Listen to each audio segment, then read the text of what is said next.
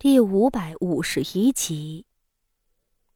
何老太太显然没料到，这位郡主大人一开口就是后宫、圣上、娘娘们。这种话既震得她耳朵嗡嗡响，又让她不得不掐断那些保大还是保小的思绪。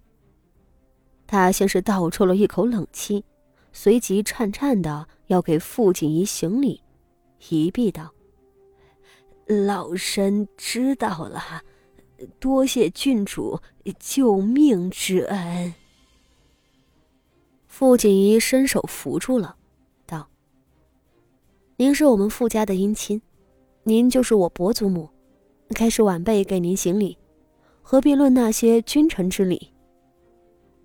傅锦仪说这些可绝不是为了耀武扬威，他是真心要安何家人的心。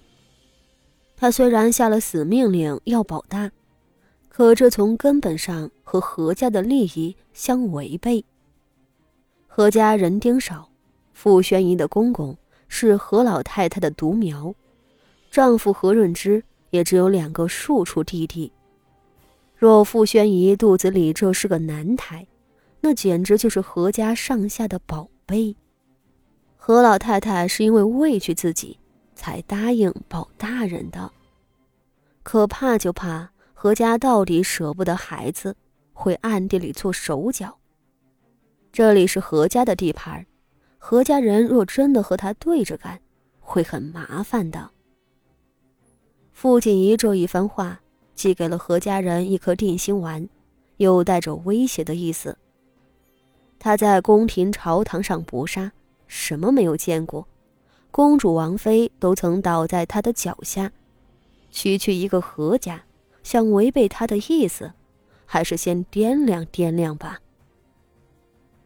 就在这时，里头产婆咚咚咚地跑出来，欢天喜地地道：“大奶奶发动了，孩子露头了。”何老太太几乎喜极而泣，不管不顾地冲进禅室里瞧。傅锦仪更是大松一口气。里头的三个医女根本无心理会他们，手上的劲儿一下比一下重，脑门上个个渗出了一层油汗。小荣都已经气喘吁吁了，江雨鱼站在屏风后头道：“还请郡主稍安勿躁，露了头不代表事成了，这之后才是更要紧的。”傅锦仪连忙止住了脚：“好，好，我们不进来了。”床边上都围了三个医女，四个产婆。何家又不是徐家那样的高门大户，产室可没有多大容量，人多反而添乱。只是退出去的时候，一个端着热水的小丫头不小心摔在了门边上，水洒得一片狼藉。傅锦仪躲闪不及，玫瑰紫金丝滚边的鸳鸯裙子都被溅湿了。“丢人现眼的小蹄子！”何家的主母傅宣仪的婆母王氏几乎跳起来怒骂，叠声道：“平日里不中用也就罢了，竟还冲撞了郡主，还不赶紧将她拖出去打！”立刻上来四五个婆子拖了闯祸的丫头，那个丫头吓得哇哇大哭，朝着傅锦仪撕心裂肺地喊着饶命。傅锦仪无奈地望着王氏道：“小事而已，我吴姐姐今日在鬼门关里走，正是要积德的时候，别为了物件伤了人命。”王氏手足无措地站着，紧张道：“哎，郡主夫人息怒，都是我家家教不严。”傅锦仪摆摆手，让他不要再计较了。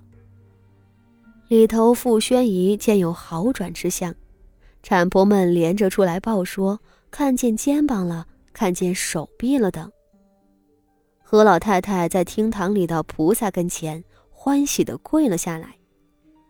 只是等三位医女洗手的水脏了，又换了另一盆热水，开始往里头撒药粉的时候，傅锦仪的眉头突的一跳。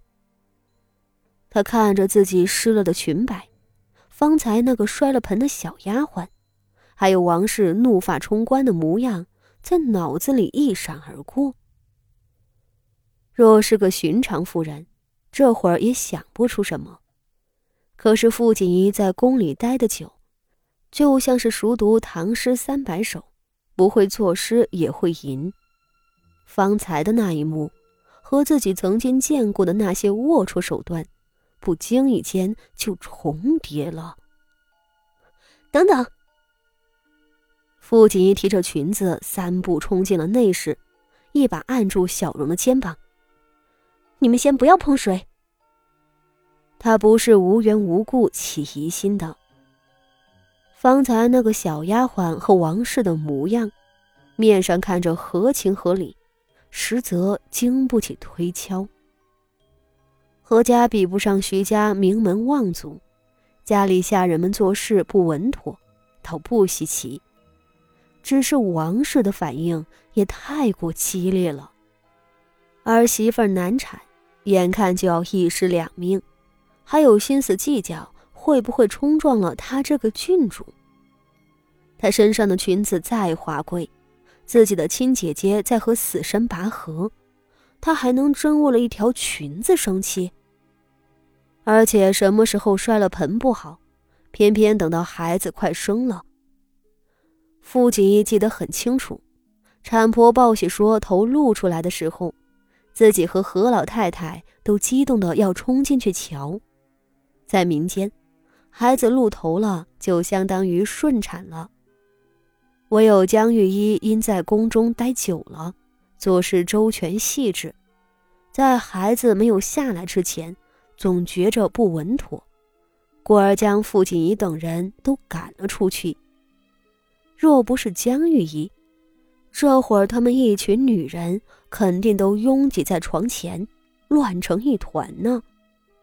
很多暗地里动的手脚都是要趁乱行动的。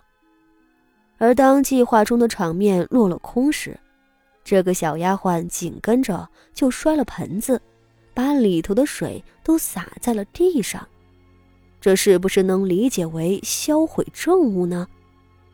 王氏拖出去打的命令，又是不是杀人灭口呢？